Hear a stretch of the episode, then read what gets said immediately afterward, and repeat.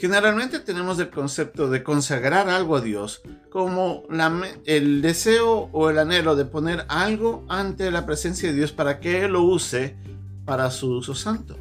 Y ese es el concepto general.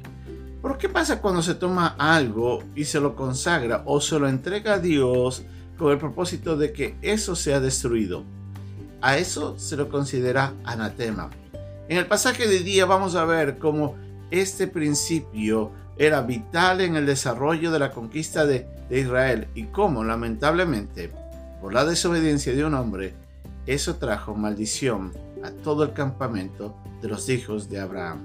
Esta es nuestra lección de hoy día, aquí en un momento con Dios.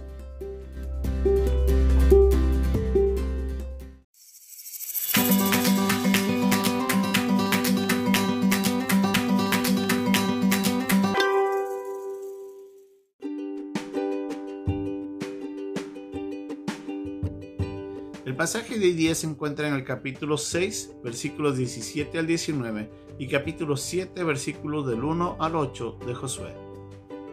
Y será la ciudad anatema a Jehová, con todas las cosas que están en ella.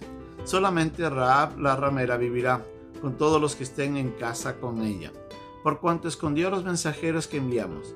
Pero vosotros guardaos del anatema, ni toquéis ni toquéis de alguna cosa del anatema no sea que hagáis anatema el campamento de Israel y lo turbéis, mas toda la plata y el oro, y los utensilios de bronce y de hierro sean consagrados a Jehová, y entren en el tesoro de Jehová. Pero los hijos de Israel cometieron una prevaricación en cuanto al anatema, porque Acam, hijo de Carmi, hijo de Sabdi, hijo de Sera, de la tribu de Judá, tomó del anatema y la ira de Jehová se encendió contra los hijos de Israel. Después Josué envió hombres desde Jericó a Jai, que estaba junto a Ben, hacia el oriente de Betel, y les habló diciendo, Subid y reconoced la tierra. Y ellos subieron y reconocieron a Jai. Y volviendo a Josué, le dijeron, No suba todo el pueblo, sino suban como dos mil o tres mil hombres, y tomarán a Jai. No fatigues a todo el pueblo yendo allí, porque son pocos y subieron allá del pueblo como tres mil hombres, los cuales huyeron delante de los de Jai. Y los de Jai mataron de ellos a unos treinta y seis hombres, y los siguieron desde la puerta hasta Zebarín, y los derrotaron en la bajada, por lo cual el corazón del pueblo desfalleció, y vino a ser como agua. Entonces Josué rompió sus vestidos, y se postró en tierra sobre su rostro delante del arca de Jehová hasta caer la tarde él y los ancianos de Israel, y echaron polvo sobre sus cabezas. Y Josué dijo, Ah, Señor Jehová, ¿por qué hiciste pasar a este pueblo el Jordán, para entregarnos en las manos de los amorreos, para que nos destruyan? Ojalá nos hubiéramos quedado al otro lado del Jordán. Ay, Señor, ¿qué diré, ya que Israel ha vuelto la espada delante de sus enemigos?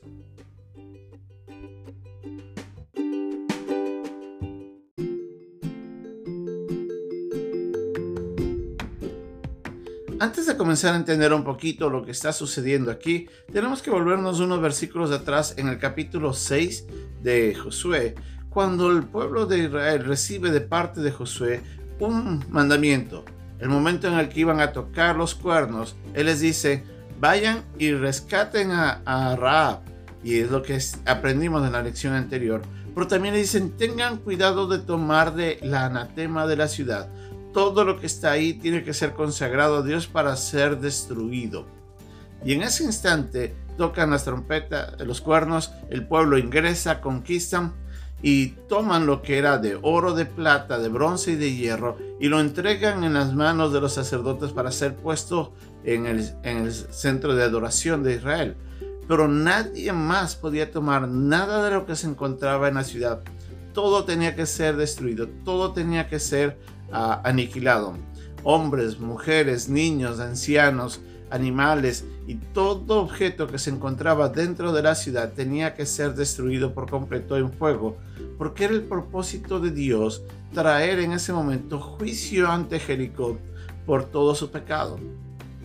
Dios le había dicho a Abraham 400 años atrás, de que él no le estaba entregando todavía la tierra, de, la tierra prometida a él ni a su descendencia, sino que sería después cuando la maldad de los amorreos lleguen al colmo, o sea, al límite de todo. Dios iba a usar a Israel como juicio en contra de las naciones paganas que se encontraban en la tierra de en la tierra prometida con el propósito de no solamente limpiar esas tierras de pecado, sino también de esa manera santificarla. Y ese era el propósito.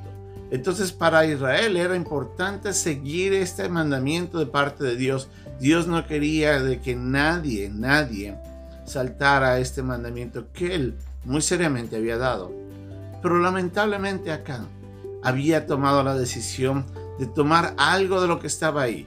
Él había tomado unas prendas, había tomado unas joyas y las había guardado debajo de su tienda. Algo que Josué no sabía. En la siguiente etapa que vemos aquí en la conquista, el pueblo de Israel se prepara para atacar Jai. Y en ese instante envían un grupo de soldados muy pequeños, puesto que pensaron que así como tuvieron una gran victoria de una manera milagrosa, Dios obraría también de la misma manera, ya que el pueblo de Jai era menor en cantidad. Pero Dios estaba enfurecido con su pueblo que no había obedecido, y Dios no permite de que esa victoria se dé. En ese instante Josué, desconcertado, angustiado, con gran preocupación dice, Señor, ¿qué va a pasar de nosotros? Del pueblo que está alrededor nuestro está mirando de que ahora hemos sido derrotados como nunca antes. ¿Por qué permites esto? Señor, ¿dónde estás tú? El clamor de Josué era de desesperación. Pero él no sabía lo que había sucedido. Dios tiene que responderle a Josué le dice, es a causa del anatema, de eso que yo les había pedido que no tomaran. Y obviamente en el pasaje que vamos a ver más adelante, Dios le dice a Josué lo que tiene que hacer y así es como encuentran al causante de esto. Lo importante aquí es entender el propósito de lo que representaba el anatema y cómo eso afecta la vida espiritual del pueblo de Israel y cómo nosotros podemos aprender de ello. La anatema generalmente era algo que se entregaba a Dios en señal de, de consagración para ser destruido. En otras palabras, no era algo que era usado para, para beneficio del servicio Señor, sino más bien como señal de, de, reconocimiento de la santidad y del juicio de Dios y Dios tomaba eso y lo destruía o Dios pedía que se destruya eso. La idea era la santificación y el juicio. En ese instante, la anatema era todo lo que estaba en Jericó.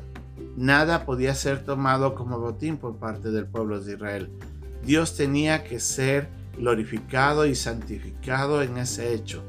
Dios quería traer juicio en ese instante, pero necesitaba de la obediencia de su pueblo. Y su pueblo, o en este caso acá, al codiciar lo que estaba ahí, comete el pecado de faltar ante esto que era completamente a mano.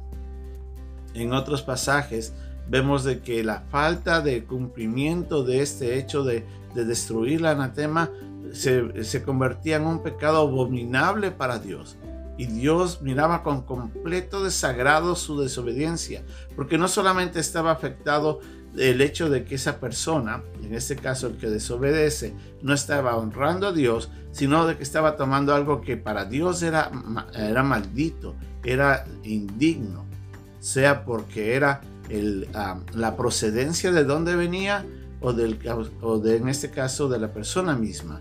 Por eso es que Dios ordenaba que todos sean asesinados todos sean matados con el propósito de traer juicios contra ellos. Entonces Dios era muy serio en esto. Y la falta de este cumplimiento en el caso de Acá fue visto de parte de Dios como algo abominable. Y por eso Dios tuvo que alejarse de ellos y no ayudarles hasta que esto no sea sanado. Usted y yo debemos recordar de que Dios es santo y Dios es bueno y Él es justo. Sus caminos, aunque nos parezcan raros y absurdos a veces, están completamente marcados con su carácter. Y es ante eso en que nosotros tenemos que tomar seriamente la responsabilidad de obedecer a Dios. No es cosa de jugar, es considerar que la santidad de Dios es sublime, de que sus caminos son justos y son buenos y que lo que Dios quiera que hagamos nosotros tiene que ser cumplido tal y cual Él quiere que lo hagamos. Eso, eso manifiesta nuestra obediencia y eso permite de que Dios cumpla sus planes. El tratar de detener que Dios cumpla sus planes es lamentablemente tratar de destruir la justicia de Dios.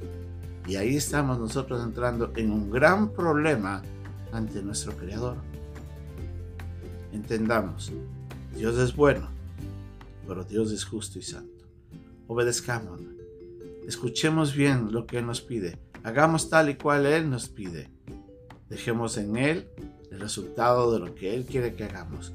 Y nosotros de esa manera honraremos a Dios y si es necesario, podremos ser instrumentos también de su justicia. Que Dios nos ayude a reflexionar en esto. Hasta pronto.